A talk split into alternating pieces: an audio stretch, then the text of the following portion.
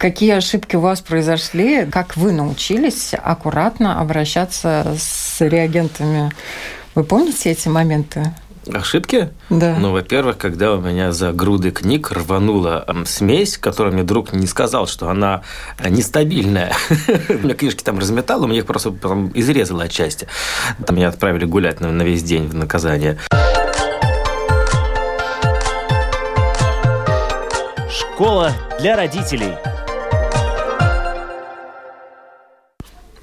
Здравствуйте, с вами Марина Талапина. Спасибо, что слушаете нас в подкастах. Напоминаю, это можно делать практически на всех платформах, включая Spotify, Google и Apple Podcast. И, конечно, на сайте нашего латвийского радио lr4.lv «Школа для родителей» тоже можно слушать и слушать нас в разных странах что нам очень приятно и радостно. И сегодня у нас гости, которых можно приглашать тоже в разные страны, потому что они очень замечательные, интересные люди. Это основатели лабораториум .лв Мартин Жгулбис. Здравствуйте.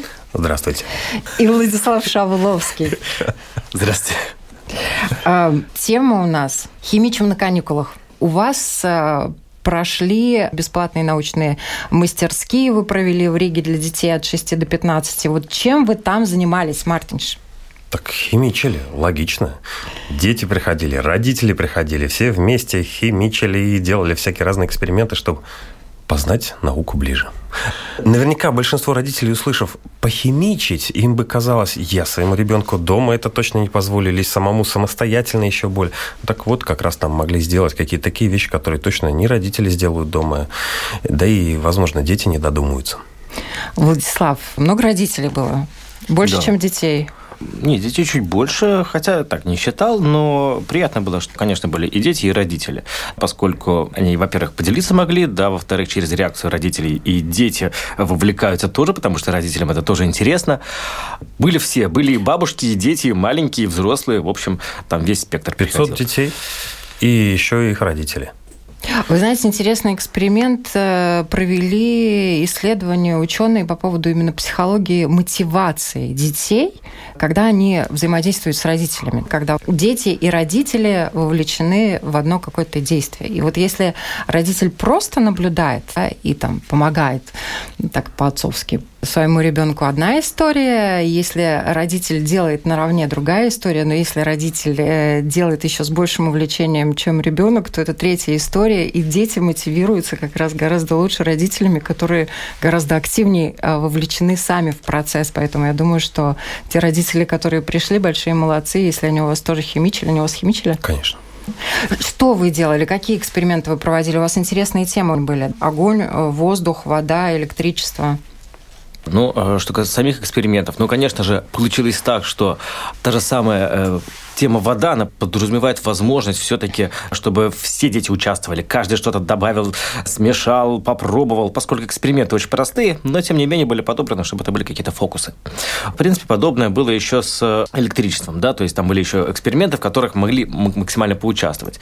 Э, эксперименты, которые были с огнем и звуком связаны, да, они все-таки были такие, особенно с огнем, все-таки это больше даже, наверное, шоу было. Идущее по кругу, в котором показывалось, что, как, чего, да, почему бывает разноцветные огни, к примеру, да, и они демонстрировались. Взрыв бытового газа в тот же самый момент, его можно поджечь, и что надо сделать, чтобы он у нас взорвался, да, в чем отличие, почему так происходит.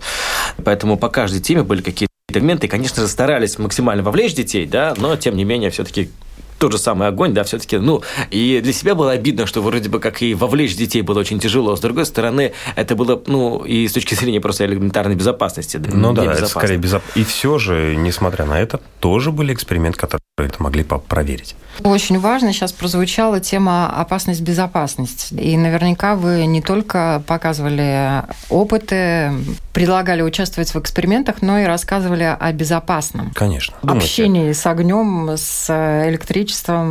Любое предприятие, где будет вовлечена химия или физика, там безопасность – это обычно номер один. Иначе будут человеческие жертвы. Да?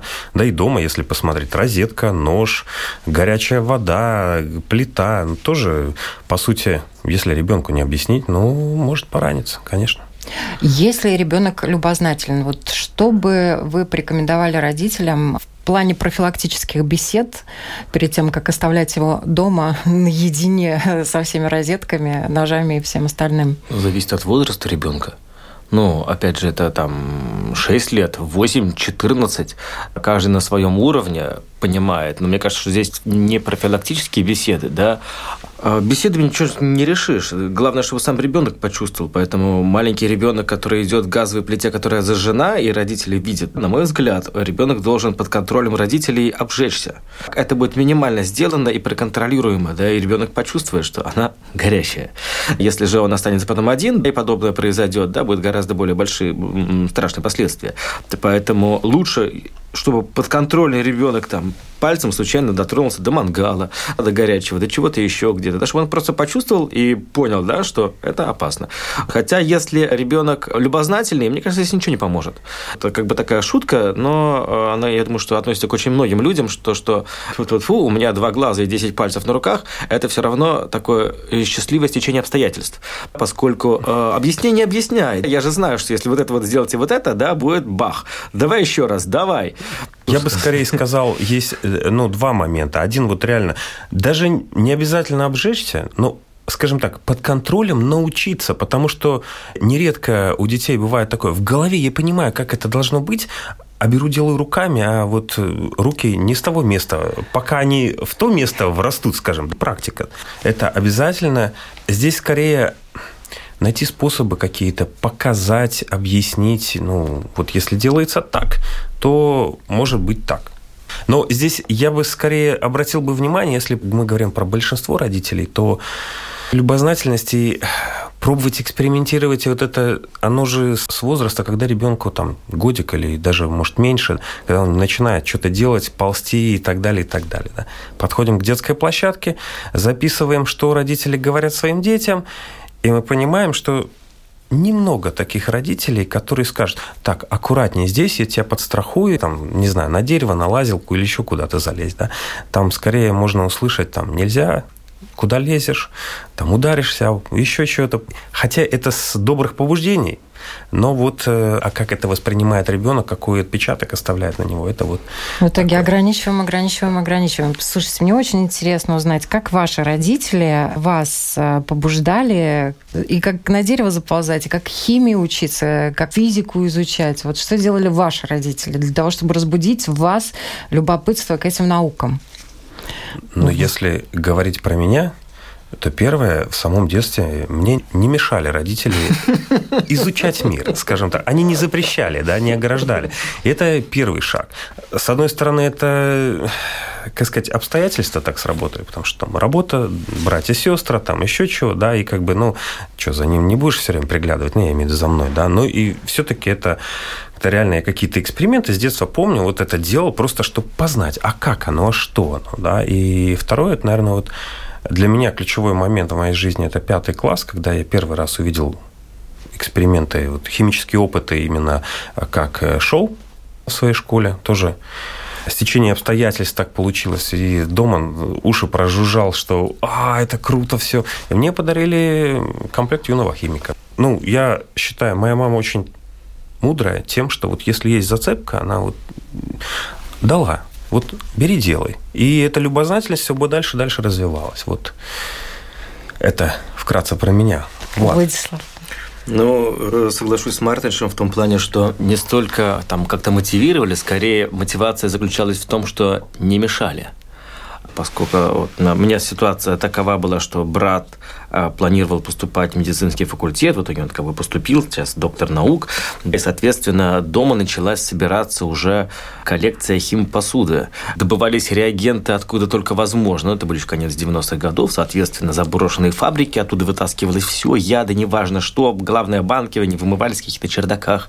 В итоге самое, вот, наверное, страшное, вот мы повышали концентрацию серной кислоты, дома ее просто перегоняли на газовые плите, откачивали утечки э, пылесосом, который висел за окном. Ну, мама не мешала этому процессу. Да, то есть это вот получать бром на балконе из разряда, да, все было в порядке. Вот. Маме говорили, мама, не заходи. Ну, вот что-то вроде того, да. Поэтому э, самое главное, что да, вот как-то вот ну, не мешали. Да. И главное, что вы выжили. Да, ну вот здесь как раз вот один этот момент, где позволить ребенку в контролируемых условиях ошибиться, это очень-очень важный момент, потому что тогда ребенок осознает, что я могу ошибиться, и мне надо быть аккуратным. И это вот поэтому 10 пальцев у нас, и глаза на месте, и все на месте, да, потому что я про себя тоже так же могу сказать. Вот мне очень интересно, какие ошибки у вас произошли, как вы научились аккуратно обращаться с реагентами. Вы помните эти моменты?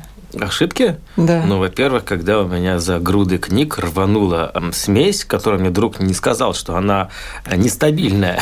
У меня книжки там разметал, у меня их просто потом изрезало отчасти. Такой момент. Потом меня отправили гулять на весь день в наказание. Ну, как бы действительно опасные моменты, которые за заставили задуматься о том, что игры играми, но тем не менее. Что-то уже, по-моему, это какое-то такое достаточно простое органическое вещество, от которого я очень сильно отравился. И стало понятно, что, ну, может, не стоит это просто руками брать, а нужна какая-то все-таки безопасность. Кажется, что вот порошок, порошок. Тем не менее. Э, ну, вот на таких, наверное, все-таки горьких ошибках, да, ну, по-другому, наверное, невозможно эм, научиться все-таки какой-то аккуратности, внимательности. И перед тем, как что-то делать, все-таки все-таки ознакомиться с техникой безопасности, с тем, что все-таки спрогнозировать, что может такого неконтролируемого произойти, что может себе навредить. Наверное, да, вот такой взрыв и вот это вот отравление, такие два таких ярких момента. А, стойте, еще у друга, да, в предбаннике сдетонировала ракета, которую нам надо было переплавить одно из веществ.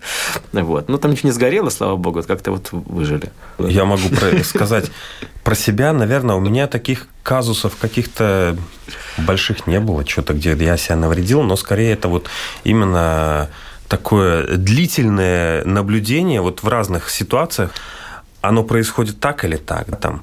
Ну, один вот такой яркий эксперимент, который помню, это мне было, наверное, лет 6, может быть. На улице вот ранняя весна, вот э, из головастиков маленькие лягушечки появились. И мне самому холодно, и в ручье там холодно и так далее. Я такой, ну как, ну лягушечки там, им же холодно. Взял горячую воду. За закидываю лягушку. Лягушка... Я такой, а что случилось? Почему? Ну, это грустно, но... Но это познавательно, это поучительно. Хотелось согреть, а вот, к сожалению... Сварил, э, да. да. Тут, наверное, в этом всем очень важный момент, который вот работает до сих пор. Ни в коем случае нельзя допускать такое, а, нормально, все будет хорошо каждый раз, вот да, я тоже помню, там, что мы только в костер не бросали и так далее, да. Так, отошли там на метров 10-20 еще, там что-то пробовали и так далее, но всегда оно такое, так, если там происходит это, что нам надо делать, чтобы себя обезопасить, да? Ну, родителям, наверное, действительно очень важно этот момент э, у детей закрепить. Если вдруг вы с чем-то экспериментируете, во-первых, желательно делать это, конечно, если вы маленькие со взрослыми. Мы с тобой обязательно поэкспериментируем, когда я приду с работы. Без меня не делай, я тоже хочу участвовать, как вариант. Там даже, может быть, не обязательно в этом участвовать, а, скажем так, вот делает ребенок эксперименты дома какие-то, да, и родитель просто вот одним глазом под... Там, не знаю, что-то разлилось. Бывает, случается, там, не знаю, упало, разбилось и так далее, да. И если в этом случае там родитель, конечно, побежит и там, а, что ты делаешь, что ты творишь и так далее, ну, вот это отбивает. А если так, хорошо, собери, проверь, нет ли стекол. Это по-любому нету такого, ну, по крайней мере, я не знаю, ни в своей жизни не встречал таких детей, которые вот такие, а, я хочу специально что-то разбить, что-то сделать, навредить и так далее. Просто, ну, вот получилось, это вот и есть эти ошибки, на которых получается учиться. Лучше, конечно, вот как раз они такие вначале там маленькие, безопасные и так далее. Например, э, зажечь свечки да, дома. Ну вот берешь, зажигаешь, учишься там. У нас в научной школе бывает дети в 10 лет, они первый раз спички берут в руки. Просто зажечь спичку, а если там костер надо будет и так далее. Дома что? Логично, газ зажигается от э, электричества, Кнопочка, нет нужды, плюс да. родители, ты только туда не подходи там и так далее. Да? И вот он результат. И тут важно, что постепенно, постепенно просто научить и научить невозможно, разговаривая только. Ты вот делай вот так и так и так, да. Это вот показал, бери, делай. Получилось. Ребенок, например, хочет там колбасу отрезать, но у него получится первый раз там просто как будто кто-то пилой там пилил, да, но... Поощрять, да. Но вот одна история, когда поощрять, но, с другой стороны, вы сами сказали, действительно много родителей, которые боятся, тревожатся за своих детей, говорят, это не делай, то не надо, безопаснее не делать. И в итоге приходят к какому-то такому моменту, когда он уже учится в школе, а мотивации к урокам химии, физики у него нет. Хотя, конечно, тут вопрос такой, может быть, он не встретил этого преподавателя, да? Там даже не мотивация только к химии и физике, а вообще мотивация я хочу узнать. Любопытство нет. Да, но вот э, любознательность, а как это работает, а как то, ну, не только там вот, о, химикаты есть, интересно, нет химикатов, все. И у меня самого трое сыновей, 12, 7, вот недавно родился, да, и тоже вот, например, у семилетнего организовали день рождения, пригласили друзей, мы не поедем. Почему? А у нас было запланировано, мы же Катя слазить по деревьям. Ну, круто, пацанам же полазить по деревьям. Там со страховками совсем. Нет, нет. И все. Там или поехали на велосипедах. Не-не-не, моему сыну нельзя, он еще там коленки разобьет и так далее. К сожалению, в нашем обществе есть такие родители. Понятное дело, что потом грустно. Родитель из хороших побуждений хочет э, сделать хорошо, но реально это как, я не знаю, как... Сверхопека. Гиперопека, да. да. Тем не менее, есть еще один такой постулат, с которым я, наверное, соглашусь, что тяги к предмету иногда не бывает не потому, что ее изначально не было. Ребенок мог быть, и родители могут поддерживать, да, вот эту любознательность. Все есть. Он приходит в школу, а интерес отбивают. Или, ну, вот не совсем активно интересно, нет экшена на уроках, скучно человечку маленькому изучать, и интерес теряется. Тем не менее, возбудить его хочется у родителей. Да? Вот как они могут это сделать? Ну, смотрите, здесь э, первое – это часто ездя по школам, встречаю, э, как бы, естественно, что много разных классов, да, уже, которые изучают химию и физику. И, конечно же, есть школы, что вроде гимназии, где средний балл выше, где все молодцы, ну и так далее, можно продолжать. Есть школы районные, в которых все проще. Как правило, там уровень э, ниже, но, тем не менее, есть несколько школ, куда мне интересно приезжать, потому что при всем при том, что дети могут не знать физику, биологию, математику, а химию они все знают. Почему учитель? То же самая ситуация и с физикой. Я сейчас просто в голове сразу прокручиваю школы, где я встречал учителей, которые горят, и они тянут. И вот этих вот детей, которые вроде бы там ни гимназия, ничего, да, можно вроде бы ничего не делать, они тем не менее готовят к национальным олимпиадам детей, они тянут, и видишь, что просто есть педагог.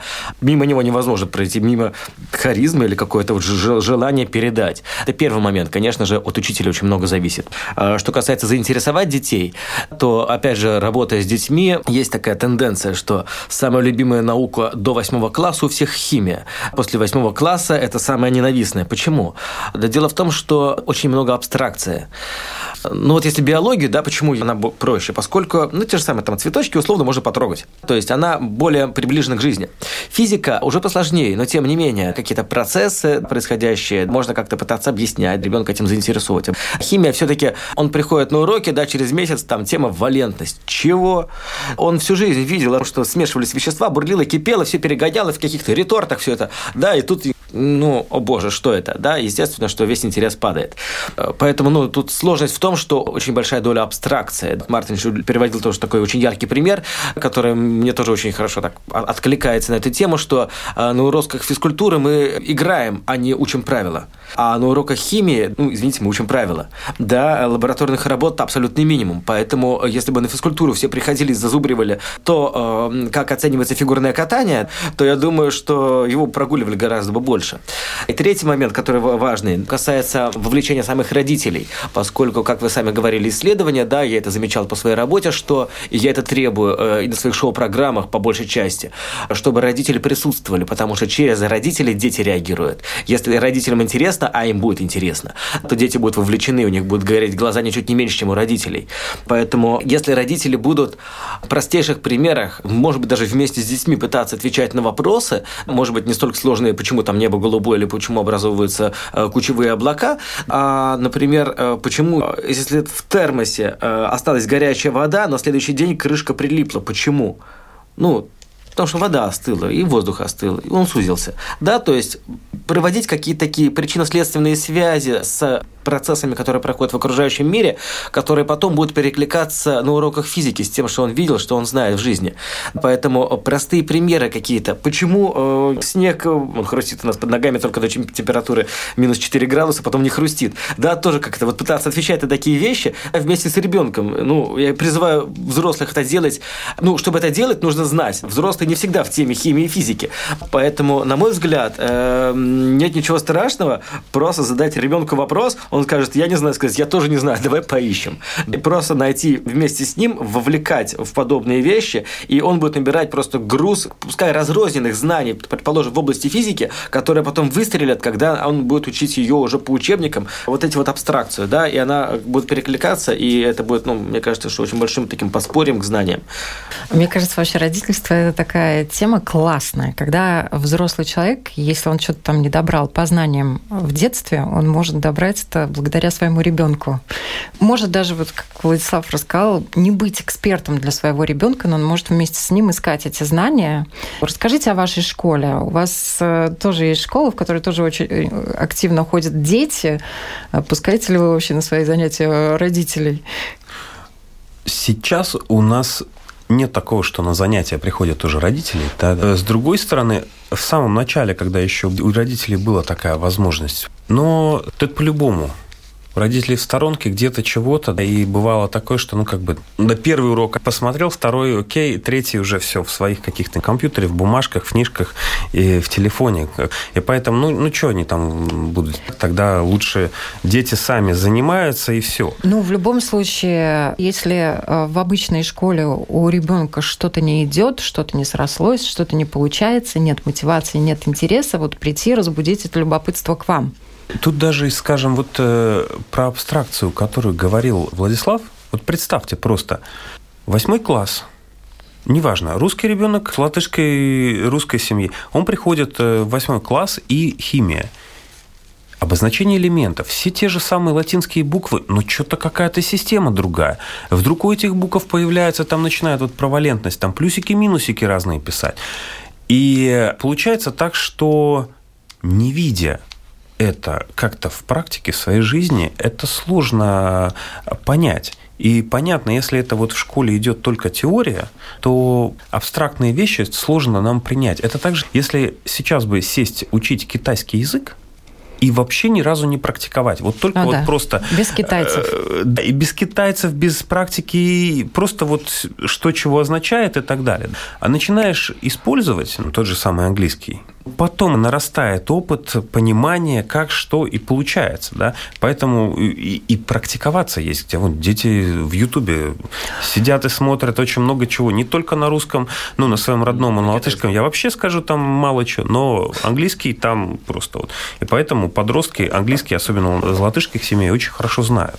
И возвращаясь к химии и физике, на наших занятиях мы стараемся как раз дать это таким образом, чтобы ребенок увидел первое, где это и как в его жизни, или вообще в, в нашем обществе, или в каких-то фабриках, или у него дома. Скажем, самая большая лаборатория по химии у каждого из нас дома – это кухня. Мы там смешиваем разные, смотрим, меняется цвет, меняется запах, меняется вкус. Это признаки химических реакций. Это все происходит. В холодильник тоже смотрим, молоко достаем, понюхали, плохо пахнет. Все, химическая реакция произошла, значит, это выбрасывать.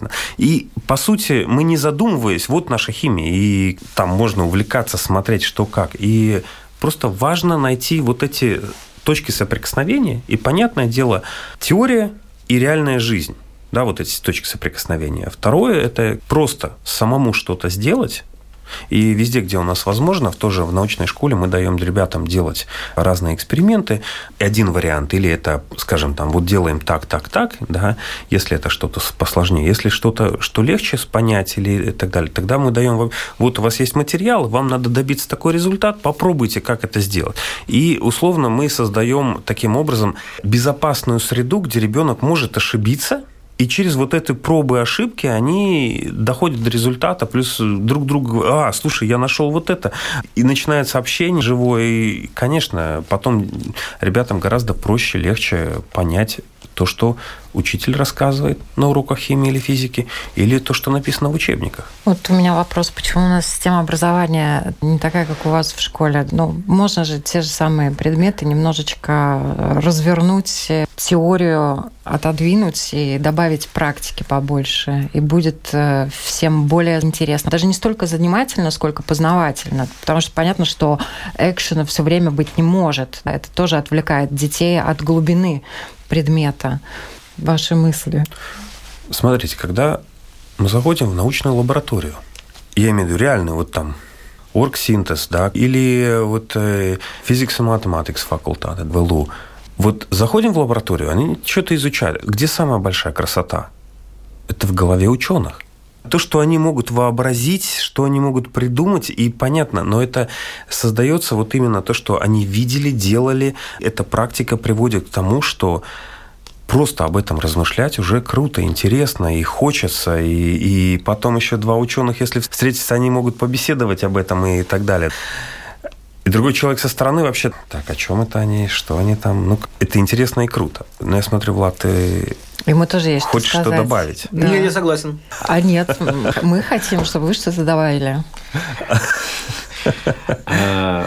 Чем неполноценность образования школьного, да? Ну вот если бы вам доверили программу по физике и химии 8, 9, 10 классов, что бы вы добавили, внесли? Ну, конечно, зависит, э, если говорить за практику, то ну, она в любом случае нужна. Чем ее больше, тем лучше. Но это первый момент. Конечно, здесь идет подготовка к лабораторным работам, да, которая будет висеть тоже на учителе. Теоретически так рассуждать, мне кажется, что это ну, э, легко. Да, а на практике это все подготовить, все это, все это разложить, это огромная работа. Да, не каждому учителю ну, просто будет, ну, это э, требует все-таки отдельной оплаты. Что бы я сделал? Я не знаю, к чему бы это привело, но каждый раз, когда ко мне кто-то приходит э, с просьбой помочь по э, химии и физике, пойдем, к примеру, химию, э, я ее объясняю с минимальной абстракцией. То есть я, скажем так, очеловечиваю, к примеру, группы химических элементов, чтобы объяснить, почему у нас натрий хлор образуется и почему у нас нет внизу индексов. А если барий хлор 2, то там почему у хлора 2 надо, да? То есть я это объясняю не с точки зрения каких-то валентностей чего-то еще, а просто очеловечивая, да, раскладывая, что у кого сколько электронов, да, чуть ли не как денег в карманах, кому надо просто их отдать, а кому взять. Но это уходит, с одной стороны, от науки, с другой стороны, здесь очень четко у, детей буквально за одно занятие складывается четкое понимание, э, как индексы складывать. Э, здесь в меня, возможно, полетят камни с точки зрения каких-то педагогов, которые будут говорить, что и, с чем дети потом выйдут. С тем, что у кого сколько электронов. Но здесь, скажем так, задача не э, остановиться на этом, а потом перевести это, ну, с точки зрения ассоциативным рядом с чем-то не столь абстрактным, а, объяснять процессы, которые проходят вокруг нас, ну, если говорить там химические какие-то, почему так происходит? Поскольку, ну, одними валентностями мы, по-моему, только сводим с ума детей. Ну, кому это интересно, да, кто все-таки догрызет этот гранит, да, тот поймет. Остальные с ужасом будут вспоминать, что были уроки по химии. О, боже, как бы, слава богу, закончились, да. Поэтому мне кажется, что уходить от абстракции даже в теории, как бы это глупо не звучало с точки зрения, например, как я говорил сейчас, отчеловечивания э, химических элементов, ну, по группам, да, вот, как они имеют какую-то тенденцию к э, каким-то химическим реакциям, каким-то там, инертности, да, или к чему-то еще. Какие-то такие элементы я бы добавлял. Я еще добавлю, полетели, да, да, да. В том, не, в том плане, что если посмотреть, вот я говорил про ученых, про вот эту науку, которая и химия, и физика, а тут ребенок, у которого в этом ни понимания, ни опыта, и поэтому, по сути, учитель очень важно, что он вот связующий между тем, что вот сложная наука, и то, как это объяснить ребенку. И я думаю, что если родители подумают о своих учителях, которые даже не только по химии, а вообще по другим предметам, запоминающиеся учителя, которые могли передать вот знания, интерес, и так, что это запомнилось, то это не всегда просто вот сухо, вот теория вот так, а там вставляется какая-то шутка, какая-то ассоциация, еще, еще. И получается, это, по сути, вот э, конкретно личный опыт учителя, который помогает детям это познать. И это, как и говорится, учитель как ключевая личность в этом процессе? У меня общаться учителя, потому что вы э, ну, очень здорово еще, помимо всего прочего, с детьми общаетесь. Вы с ними разговариваете э, на равных, хотя вы остаетесь теми людьми, у которых они принимают знания. К нам приходили, кстати, подростки, которые рассказывали, что они учительницы химии. помогают преподавать предмет химию. Это очень круто. Очень хорошо в том плане, если есть такая возможность, то вот мы тоже в нашей школе ребятам об этом говорим, что если вы видите, что можете помочь учителю, так, чтобы ребята поняли в классе лучше, то ну, вовлекайтесь, разговаривайте. Учеников, да? да, да, я просто вспоминаю свои уроки, когда там, а теперь Шавловский и Голубев вам что-то хотят показать. Звенит звонок, учительница уходит, оно у нас начинает гореть в руках, ее уже нету. Ну, просто ушла. Соловьев не лезь, черт! Боже мой. Фух, да.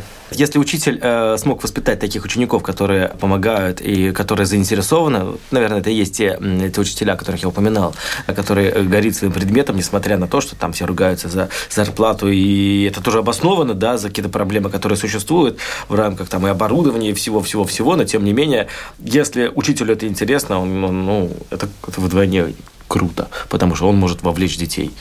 Тут еще один такой момент, это если вообще посмотреть наверное, последние лет 20, то в образовании одна реформа, вторая. Ну, учителю постоянно приходится приспосабливаться к чему-то новому, каким-то новым условиям, новым правилам, вместо того, чтобы в себе, может быть, развивать а как я могу свой предмет сделать интереснее, понятнее и так далее. Потому что если посмотреть, ну, химия, которая преподается в школе, или та же физика, за последние 30 лет, ну, там точно материала больше не стало. Скорее, если взять какие-то книжки 90-х годов, там можно найти темы, которых сейчас нет в учебниках. И получается, как бы реформы происходят, происходят, происходят.